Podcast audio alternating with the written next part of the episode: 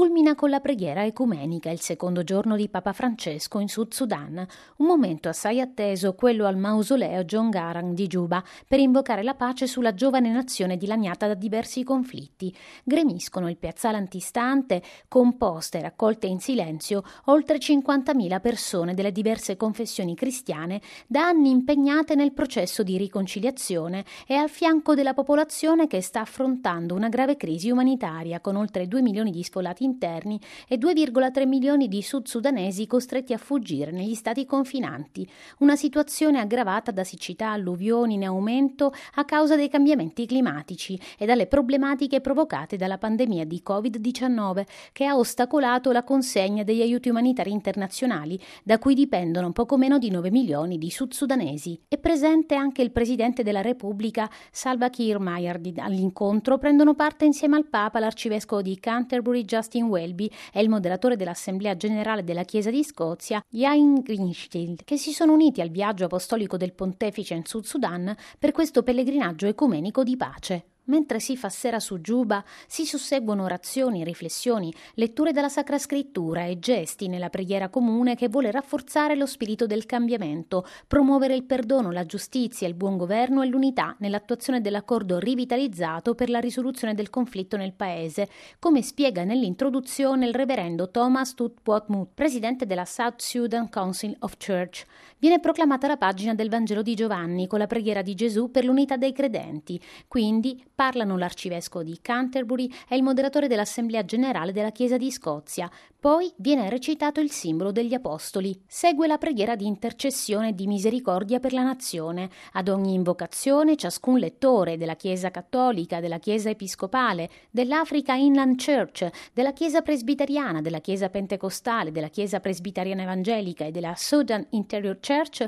versa acqua su alberi piantati in precedenza come atto di unità. Si prega perché la sincera ricerca della pace da parte dei leader religiosi possa risolvere le controversie, perché l'amore possa vincere l'odio e la vendetta sia disarmata dal perdono, per gli sfollati che vivono situazioni difficili e drammatiche, perché nella società ci sia giustizia e trovino spazio le ricchezze dell'inclusione e i tesori della diversità, per le divisioni, le fazioni che affliggono il paese, le controversie civili e per i politici perché possano prendere le giuste decisioni che promuovano l'unità e la coesione, per quanti hanno nelle nelle loro mani le sorti della nazione perché governino con discernimento, comprensione e unità, perché cessi l'odio e il tribalismo, perché Dio doni al popolo sudanese saggezza e resilienza per la costruzione della nazione. Poi è Papa Francesco ad esprimere il suo pensiero su quelle voci diverse che si sono unite formando una sola voce per il popolo ferito del Sud Sudan. In quanto cristiani,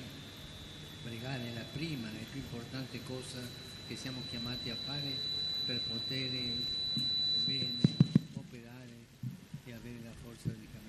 Il pontefice invita a riflettere su tre verbi, pregare, operare e camminare. Sottolinea anzitutto che senza la preghiera l'impegno delle comunità cristiane nella promozione umana, nella solidarietà e nella pace sarebbe vano. Francesco ricorda la figura di Mosè, quando in cammino verso la libertà con il suo popolo, trovandosi davanti alle acque del Mar Rosso, mentre alle spalle avanzava l'esercito nemico con carri e cavalli, ebbe parole di incoraggiamento, a suggerirgliele la fiducia in Dio coltivata nella preghiera. Pregare dà la forza di andare avanti,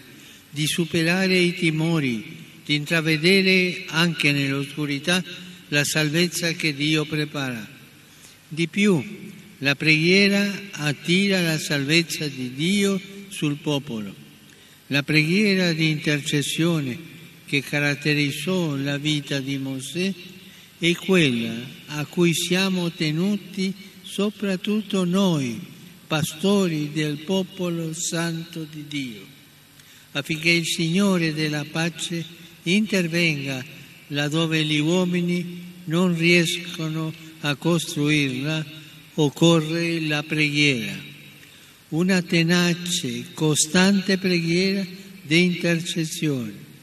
L'invito del Papa ai cristiani delle diverse confessioni è a sentirsi uniti come un'unica famiglia, incaricati di pregare per tutti, assidui e concordi nelle parrocchie, chiese, assemblee di culto e di lode, perché il Sud Sudan disponga serenamente ed equamente della terra fertile e ricca che possiede e sia colmato di pace. E per la causa della pace Francesco esorta ad operare, perché Gesù ci vuole operatori di pace, lui che fa di due una cosa sola, abbatte muri di separazione e di inimicizie, perciò la pace di Dio non è solo una tregua tra i conflitti, ma una comunione fraterna che viene dal congiungere, non dall'assorbire, dal perdonare, non dal sovrastare, dal riconciliarsi, non dall'imporsi. Noi, cari fratelli e sorelle, operiamo senza stancarci per questa pace che lo Spirito di Gesù e del Padre ci invita a costruire. Una pace che integra le diversità, che promuove l'unità nella pluralità.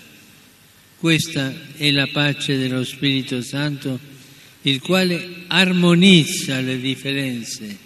mentre lo spirito nemico di Dio e dell'uomo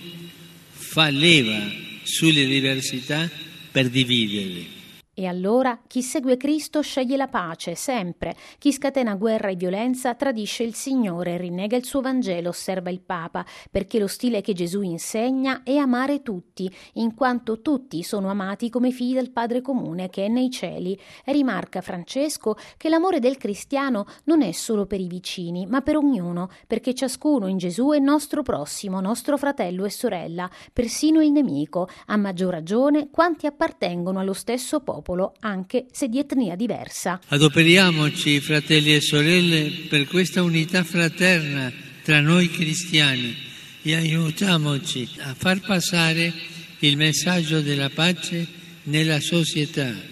a diffondere lo stile di non violenza di Gesù, perché in chi si professa credente non vi sia più spazio per una cultura basata nello spirito di vendetta, perché il Vangelo non sia solo un bel discorso religioso, ma una profezia che diventa realtà nella storia. Operiamo per questo, lavoriamo per la pace tessendo e ricucendo, mai tagliando o strappando. Francesco loda poi l'impegno delle comunità cristiane che si sono fortemente impegnate nel promuovere percorsi di riconciliazione che non hanno portato disgregazione ma unità e definisce l'eredità ecumenica del Sud Sudan tesoro prezioso, un esempio universale per il cammino di unità dei cristiani, un'eredità che va custodita. Il tribalismo e la faziosità che alimentano le violenze nel paese non intacchino i rapporti interconfessionali. Al contrario, la testimonianza di unità dei credenti si riversi sul popolo. In questo senso, per finire, vorrei suggerire due parole chiave per il proseguo del nostro cammino,